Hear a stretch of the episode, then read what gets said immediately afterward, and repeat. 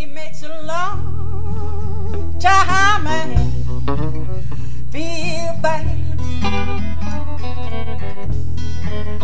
It makes a long time man feel so bad.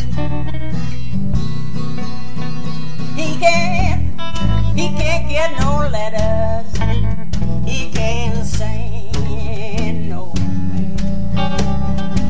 It makes a long time man.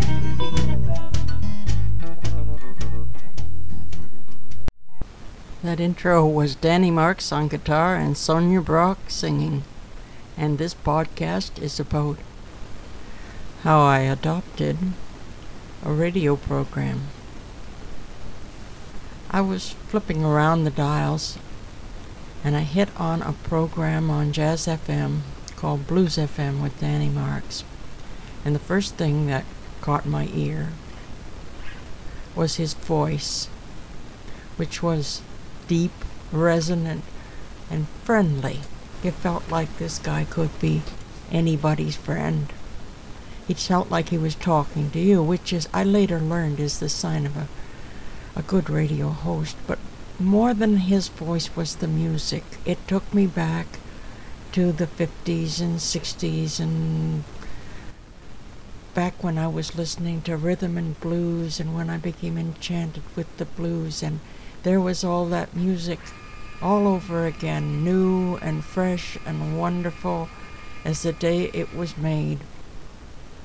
Now, I started writing to Danny, and Danny is good because he works with his audience. He he writes back to everyone, and it's a signature of his that he does this. And we got a little correspondence going, which was mildly flirtatious until he found out how old I actually was.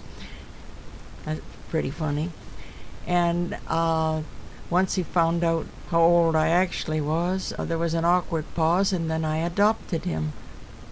And I adopted his show. And that's how I became the Blues Mama. It all started with a friendly exchange in email. Now I have access to a whole lot of blues music, and I started doing blues history. Danny invited me to be a guest on his show.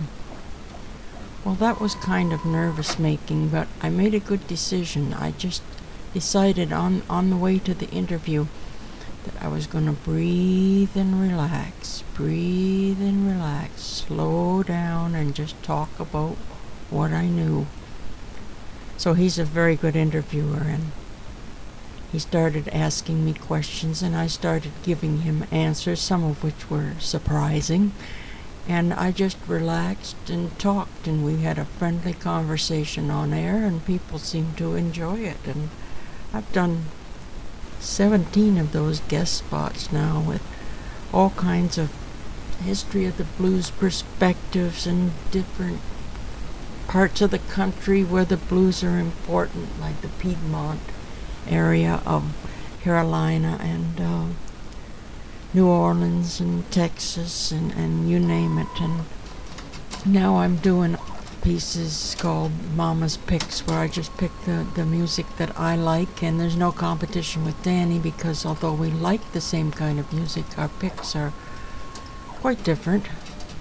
And we have friendly conversations and I- have a select group of friends that I send out uh, uh, MP3s of, of, of the show to and one time the sound quality wasn't too good, so I just sent the songs, and they said, "No, no, no, it's the conversation that we want, the the talk between you and Danny." So I had to send them what what I had, and so they could get the banter, because Dan's a bit of a comedian, or more than a bit. Well, it's fun. So doing real radio was new to me.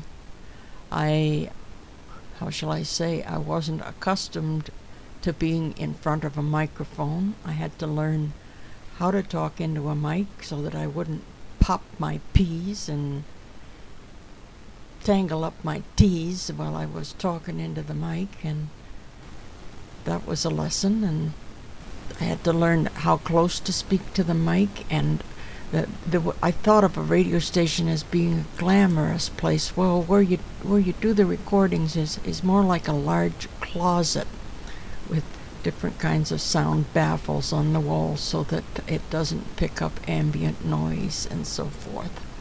And I didn't realize how much well everybody's different and, and I suppose they do it different ways, but how much editing went into doing a show we would do retakes, not too many because I'm pretty much uh, straight in with that. But he has a tendency to ramble and he'd listen to himself and say, Well, that's not really important. Let's cut it out so that we got right down to the meat of the matter. And he focused on the guest, which is which is good, you know. Uh, he's got enough ego for two people, but he knows how to put together a show so that the focus is on the person he's talking to. And that's that comes with experience. I learned a lot from doing it. I learned how to edit and I got a notion of how a soundboard works and the kind of music that I should select for shows and how to talk about things that were of interest to people so that it was like a when we were talking, it was like two people talking to each other, a private tete a tete, in which everybody was invited, which is fun. Anyways, that, that's my story about uh, being on the radio and adopting a radio show and its host, and to some extent a station because Jazz FM is partially publicly funded, which makes it a little more open than a commercial station. I, I chip in during fund drives, and of course I, I chip in using my body by, by going in there and, and doing the guest spots, and it's been fun. Um, golly, if you need something to do, I'd, I'd recommend adopting a radio show. Thanks for listening. This is Sonia Brock podcasting from Toronto, Ontario, Canada can be reached on the web at www.soniabrock.com, S O N I A B R O C K.com. Toronto's Jazz FM can be reached on the web at www.jazz.fm.com and it's 91.1 on the FM dial, ck.com.